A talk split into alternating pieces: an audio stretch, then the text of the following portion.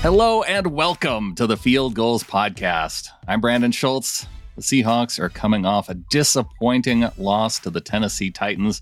They're one and one coming into this week three game. They're going on the road and taking on the Minnesota Vikings. And here, joining me to talk about it is Tyler Forness, contributor to the Daily Norseman and the Climbing the Pocket podcast, also writing for NBC Sports Edge. He's joining the show to help preview Sunday's matchup with the Vikings. Tyler, welcome back. Hey, I appreciate it, Brandon. And I just want to say happy Arif week. I'm glad we could share him with you officially for the next week. And I'm excited to talk about this game. Yeah, I saw that going around on Twitter. He's doing a nice little fundraiser. And uh, because Arif is part of Seahawks Twitter, I, I don't know how it happened, but uh, he's he's there. He absolutely is there, and it's it's Arif. He's is a fantastic guy, and it's it'll be fun to talk about this game because this game always provides an excellent amount of content for both of us. It's one of those matchups. It's it feels like a rivalry, and I don't know if it's just because it goes all the way back to Steve Hutchinson. And I mean, there, has been moves throughout the years that have tied the Vikings and the Seahawks together, and, and probably even before Steve Hutchinson. But uh, you know that we then we get Nate Burleson with the same type of poison pill type deal that you guys get Hutch, and then the Percy Harvin trade not too long ago. If I were to name them all, we'd be here all day. But uh, yeah, definitely two teams that are seemingly tied together in a whole number of ways. Absolutely, and it's kind of funny because every year we seem to end up facing each other due to the scheduling quirks and us finishing at the same line of our divisions. But every year we go to Seattle. For the first time since 2015, you guys are coming here. So it, will be nice to not have to worry about going to, I don't, I'll be honest, I don't know. Is it CenturyLink Field still? And it's not CenturyLink anymore. It's Lumen Field. They changed it uh, at the oh, very end of last season. You know what? I love the corporate grab from all these organizations getting as much money as you can for the naming rights, but man, it's hard to keep track. Well, and then it's like with this one, it was some kind of acquisition, and so it's not even changing hands. It's just they rebranded or something like that. So you know, the, these companies, can we just pick a name for the stadium like Mile High in Denver? Let just keep calling it Mile mm-hmm. High, even though somebody else owns it. 100%, man. I completely agree with you. But that's not what we're here to talk about. We're here to talk about some football. We are. And both of these teams, Tyler, are coming off eh, just disappointing losses right at the end of the game for back to back weeks. I'm a little bit upset about this because I previewed the Titans game with the the guy from the Titans, and they lost to the Arizona Cardinals, and now Minnesota lost to the Arizona Cardinals. I'm I'm kind of sick of talking to people of teams that are losing to the Arizona Cardinals because I want it to be the other way around. Oh, absolutely. I wish it was the other way around last week as well. But at the end of the day, Kyler Murray is fantastic uh, playing backyard football, and that's and I mean you see it all the time with Russell Wilson. The, those guys are just great at out of structure play and they make things happen. And that's the main reason why the Vikings lost. I'm hearing just in my timeline, and, and we'll we'll get to previewing this game, but based off of what you saw from the Cardinals, I'm hearing a lot of chirping from Cardinals fans that Kyler Murray, if the season were to end today, he'd be the, the MVP of the NFL. I think he probably would be uh, if you're not going to give it to Tom Brady. But Tom Brady sometimes just feels like a boring choice, and it kind of like uh, when Lamar and Tim Tebow went for their second Heisman trophies it's like, well, we don't want to give it to the, that guy. We want to give it to somebody different. Kind of like uh, you want a new voice in the room. You want a new MVP yeah, because you just kind of expect it out of Brady. And Kyler's had a fantastic start to the season. At the end of the day, though, I don't think I could give it to him because he's still Kyler Murray and he still gives you two to three opportunities to really take advantage and burn them. And the Vikings took advantage. They got two interceptions off two poorly thrown reads and uh, they took one of them for a touchdown and they converted the other one into points, if I remember correctly. So uh, Kyler is on track to become an NFL MVP, but I don't think he's quite there yet. The game ends on the opportunity for a big field goal against the Cardinals, and it's in the range to where it's kind of 50 50. What are Vikings fans talking about this week after this loss? Where where are they? Where's the blame going? Well, for me, the blame is not going to the kicker. The kicker should have made the kick. It was a 37 yard kick, 88% chance. Oh, it wasn't. Even, I thought it was like a 57 yard or 56 yard or something crazy now, like that. He hit two 50 yarders in the middle of the game, and he missed an extra point, which is key here because the Vikings did lose by one, and they did not try to go for two. Yeah, which is another frustrating point. But it all boils down to uh, Mike Zimmer and his tendencies from 1995. If he was a head coach in 95, he probably wins a Super Bowl. Like it, he's just too old school of a thinker. He doesn't either he doesn't have somebody he trusts that's analytically brained or he doesn't listen enough to the analytical people because there are just too many instances where he goes by football gut and it bites him. Like, hey, Greg Joseph made two 50 plus yard field goals. That's fantastic. He'll make one from 37. Well, it's a Vikings kicker. The, the difference between the Vikings and every team that the Vikings play in EPA, uh, in like the last like two minutes of a football game in overtime, is 0.64. That's astronomical. Mm-hmm. And the Vikings have had horrible luck with kickers since 1998. We all know you Gary Anderson. You, you, don't have to bring up any Vikings kickers. I we lived through yes. the Blair Walsh era for one season too. Yeah, exactly. So the, when you know that kickers have tortured you, and they have tortured Mike Zimmer, Daniel Carlson missed three field goals at Lambeau in the oh, tie. Yeah, like they, they have tortured the Minnesota Vikings before, during, and they will after Mike Zimmer. And to just settle for that 37 yard field goal to me was one of the a big mistake. Uh, there were other times throughout the game. Uh, three of the five worst decisions, um, according to a win loss probability, were made by Mike Zimmer in the fourth quarter. Hmm. Uh, you you can argue semantics about whether you should go for it on fourth down from your own nine yard line. Probably should ignore the numbers there, but at the same time, it's a trend. Mike Zimmer is an old school type coach in a new school type world and it's just clashing too much. And I think that is the main reason why the Vikings lost. And then you could talk about execution stuff, but Kirk Cousins played a fantastic football game, and he has had a really good start to the season. When historically for the Vikings, he is not. So that that was a really good sign. But for me, it's all about Mike Zimmer and the discontent and disconnect between him and the front office and how they both view how this team should be run. Well, and as Seahawks fans, I, I have to think that we're a little bit concerned because we're coming off a game. The the Titans offense in week one didn't look at all what we expected because I mean they have so many weapons with Julio Jones, AJ Brown, uh, Derrick Henry in the backfield, and with that offense, it's not getting any easier now because they go from kind of a similarly tough offense in the Titans to having a running back in Dalvin Cook that can really torch a team. You have weapons on the outside with Justin Jefferson, another young receiver, you know, a lot like AJ Brown. I mean, not in body type, but in in their skill level. And then mm-hmm. Adam Thielen, another guy who can catch passes from all over the place. And and probably, I, I, guess I don't know where I'd rank out the two quarterbacks between Tannehill and Kirk Cousins. May, maybe a little bit better with Cousins. I don't know. Uh, they're on the same tier. They're on the same plane. Yeah. If you want it, like analytics people love, absolutely love Ryan Tannehill. Um, as far as like just a game perspective, yeah, he's he's super efficient. He doesn't turn the ball over a whole lot, and uh, those are the things that I think of when I think of mm-hmm. Tannehill. And I think he's better creating off structure. I would rank Tannehill slightly above Kirk Cousins, but I think they are on the same tier. They're somewhere between quarterback eight and quarterback fifteen in the league, depending on the week. So with the with that in mind, I, I just with the the issues that the Seahawks have at corner, uh, I could see them just continuing to struggle. I, I guess the one thing I'm curious about though is that Vikings offensive line because I, I seem to think that that's been a little bit of a concern. What have you seen from the Vikings offensive line here through the first two weeks? I'm going to be honest with you. The Vikings offensive line has been one of the more impressive units on the team. And it's been a real struggle. The Vikings have thrown a ton of assets at it over the past four off seasons. They have two second round picks in Brian O'Neill and Ezra Cleveland. They have a third round pick in Wyatt Davis, who at, did not play a snap last week, but that's okay. I'll get to that. They have uh, Garrett Bradbury and Christian Darrisaw's first round selections, and they've spent big money on two free agents in Riley Reiff and Mike Remmers, neither of which are with the team anymore. They have done a lot to try and improve this offensive line.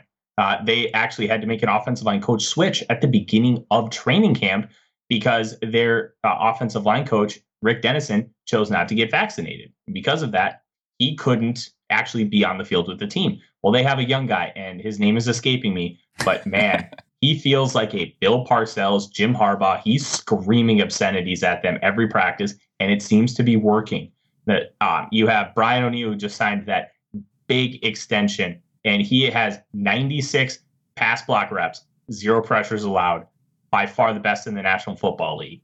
You have Oli Udoh, who was a sixth round pick as a tackle three years ago, who uh, just wasn't quite athletic enough, but has the size and has the power. And he is uh, he moved to the inside at the beginning of training camp, and he's already playing very well. Garrett Bradbury had a bad pass rush day or pass blocking day against Cincinnati, but really improved uh, on Sunday against the Cardinals. Ezra Cleveland moved back to the left side, but still inside a guard, played really well. And Rashod Hill is just a placeholder for Christian Darrisaw, and he is capable enough to get us through. Uh, this unit has overall been really good. And the fact that they have been good is a very welcome change for Vikings fans because it's something we've been harping on since Steve Hutchinson left the franchise. I don't like the the tone that this is taking so far, Tyler, because you you are not sounding to me like a fan of an 0 2 football team. You you sound like you're very optimistic about this offensive football team, but yet they've lost two games in a row. Absolutely. Well, we haven't got to the real issue on the team. And we've talked about Mike Zimmer a little bit, but the real issue on the team is the defense. Yeah. Danielle Hunter looks like he's back in form. Um, okay. Michael Pierce, the nose tackle, uh, kind of, uh, he's he's our Poona Ford. And uh, he has 340 pounds of pure beef, and he is explosive at that size. Kind of reminds me a little bit of how Linval Joseph played in his prime. Mm. Um, you have Dalvin Tomlinson, Sheldon Richardson, who I know Seahawks fans are very familiar with. And then uh, there's a rotation at the right defensive end. They've been an okay unit. Danielle Hunter has four sacks, but overall they've just been okay. They have been inconsistent. Linebacker, we're still missing Anthony Barr. Nick Vigil had probably the best game of any linebacker in the National Football League last week, just making play after play, got a pick six. And the corners. Bashaud Breeland's the worst corner in football. Patrick Peterson is a shell of himself. Uh, really? And yeah, Mackensie Alexander is fine in the nickel, but he's going against Tyler Lockett, and that scares the hell out of me. And then you have Cam Dantzler, who's in the doghouse. It's it's a rough group. They're not gelling very well. They allowed 27 points to uh, Joe Burrow, who somehow was playing on two knees, and then Kyler Murray torched him when, and they weren't able to keep containing the pocket. So the defense is where they're going to get gashed. The offense still gets archaic at times with the play calling. Feels like it's 1995, but instead of just power I, it's wide zone. It's it. The easiest way to beat this football team is for Russell Wilson to to um, just uh, pardon my French here, but just chuck it and catfish, and that's going to be the easiest way to beat this football team.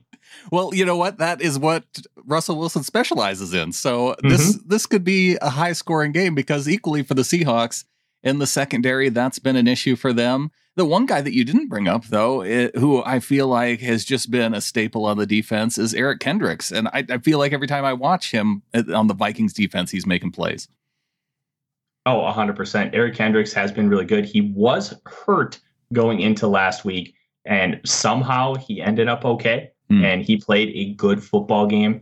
But I still worry about him without having um, Anthony Barr next to him and yeah, he's going to be able to make plays. But outside of that, it's it's really tough on that back seven. Harrison Smith's still great, but he's 32, 33 years old now. Like there are easy ways to beat this team, and it's going to be by throwing the football.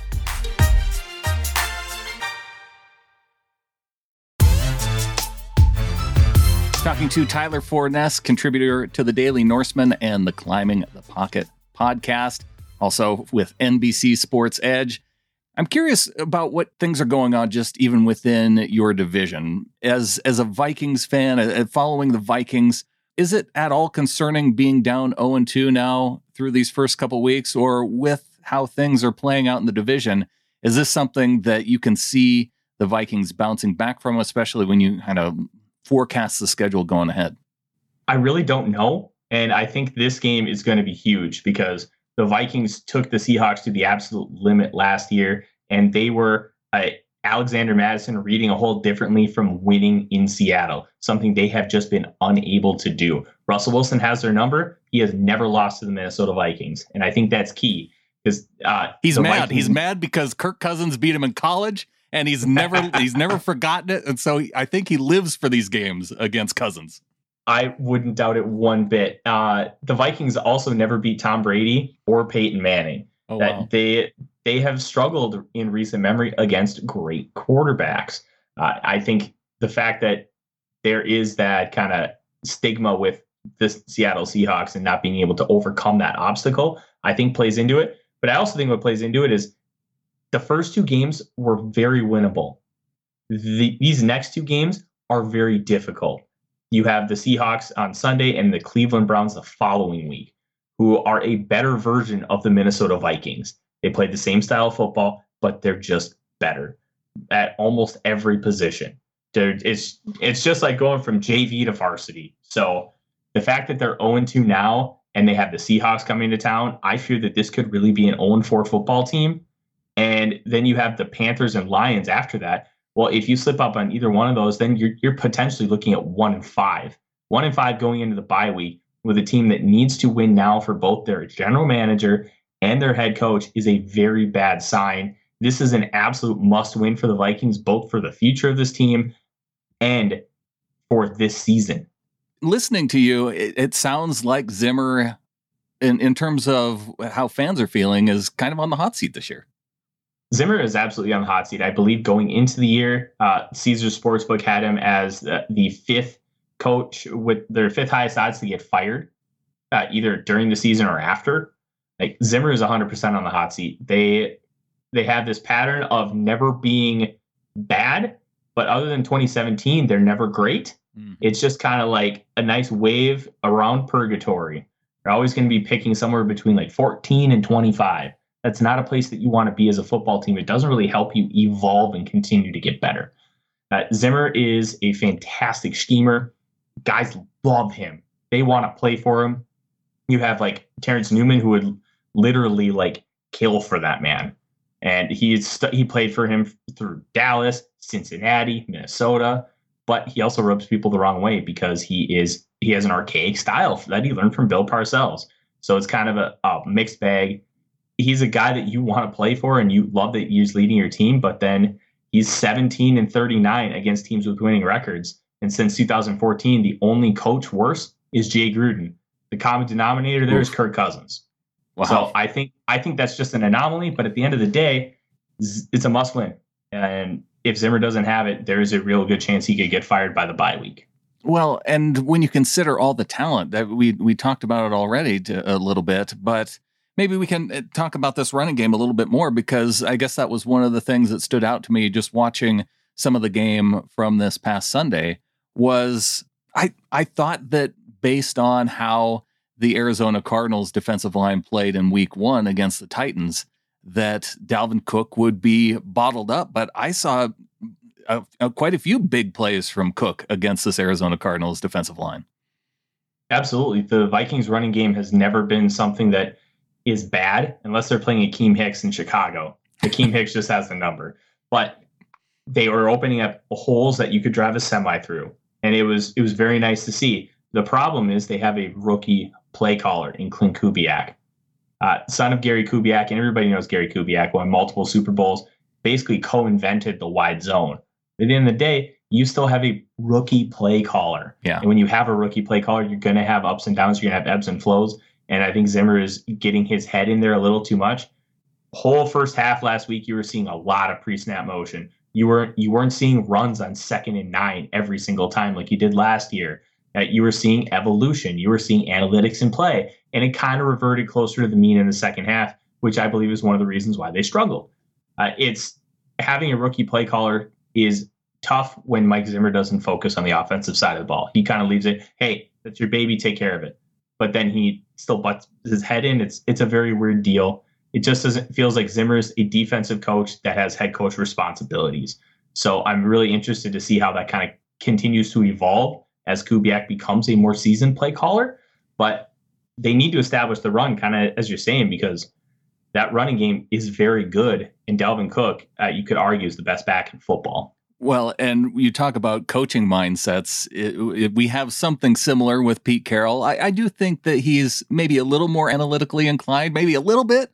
But at the same time, we heard him talking about after the game this past week against Tennessee how they did not establish the run well enough in the first half to where when they got up big, because they scored 21 points in the second quarter, And so they were up 15 going into the third quarter, and they just weren't able to run the ball well enough in that third and fourth quarter to where they could take any time off the clock at all. And when Pete Carroll has the lead, I, I feel like that's what it what you fall back to, especially as kind of an old school coach, right? You wanna mm-hmm. you wanna take time off the clock. It's not about scoring even more points because I, I felt like if they would have done that, then they could have easily put this game out of reach last week. So uh, mm-hmm. I, I do see some of the correlations here with the run game. There's also the correlation of rookie play caller because Shane Waldron coming up from the Rams, it's his just third game calling plays. And we saw a wild swing from week one with a lot of the pre snap motion, a lot of inventive play calls that really, as Seahawks fans, we hadn't quite seen those types of wrinkles. And then last week, it felt like the same old Brian Schottenheimer. You know, I, maybe it's the Pete Carroll offense. I don't know, but it, it, felt like it reverted a little bit. So it's it's interesting to know that we have kind of a battle here between very young play callers. We have a battle between very young play callers, and we also have a battle between Bill Parcells' disciples with Pete Carroll and Mike Zimmer. And I think that's why we're seeing so many correlations with how the offenses are run. Right? That it's it's archaic at times. It's we need to establish the run and that's the key to winning the football game. And it's really weird because you have two quarterbacks who can throw the football. Russell Wilson is, um, without a doubt, a top five quarterback in the National Football League. Kirk Cousins, when he's on, is very, very good. And the fact that they're not utilized is something I'm going to be really watching throughout the course of this game on Sunday, which I will be at live, which I'm very excited oh, for. Oh, that's cool. Oh, all, it, eh, eh, you just sit upper deck. You just get the all 22 view. Yeah. It's fantastic. but watching how these quarterbacks get utilized is going to be fascinating to me because I think whoever utilizes their quarterback more is going to end up winning the football game. You, you bring up Bill Parcells as as a disciple. Uh, it really, I mean, Pete Carroll, he got his start under Bud Grant of the Vikings. He did. Uh, there's that history too that goes into this game. It's wild, and I I can't remember when, but Pete Carroll almost became the head coach of the no, it's Bill Belichick. Never mind. Yeah. And it's it's fascinating to kind of see how things link together. These franchises will always be intertwined, and that now hopefully that we can just kind of absorb some of that. Hey, you made two Super Bowls in the last decade. Let now give some of that to us. I mean, I don't like the Packers, but I don't know if I don't like them that much. that's fair. I, I can't stand the Packers, but that's a subject for another day. Any predictions, Tyler, going into this game on Sunday? Yeah, um, it, you know, it kind of hurts me to say it, but I, I think the Seahawks are going to come in and win this football game. Um, I think the Vikings are very good. I just worry about how we utilize process, how this team is going to be coached, and I think Russell Wilson is going to torture secondary. I am scared to death of Tyler Lockett playing in the slot. Um, I'm not so worried about DK Metcalf because I feel like he's a lot easier to stop. You have Patrick Peterson jam him at the line. You put a safety over the top. You can contain him a lot easier. Tyler Lockett, with his shiftiness, his ability to, to explode in and out of breaks, I'm really scared that he's just going to absolutely torch us. Uh, he is, to me, the biggest X factor in this football game. Um, and with the recent luck that Mike Zimmer has had against the Seattle Seahawks and winning teams in general, which I project the Seahawks to win 10 to 13 games, depending on how game flow goes throughout the season, I, I think it's going to be something like 31 27. And I think the Seahawks are going to come away with the victory. You hit the nail on the head there in terms of kind of the uh, the dilemma that defenses are faced with because and, and I think that they are favoring you know that that DK Metcalf matchup and and that's really what's allowed Tyler Lockett to to have these big games because he gets one on one with guys and he can make guys miss easily. You know, his his the footwork that we've seen from him to to get open at just the right moment, and he has that chemistry with Russell Wilson that um, I, I, think we've really seen here through these first two weeks. So uh, that that could be another matchup to watch this week if if the Vikings do continue to to put that kind of uh, emphasis on covering Metcalf.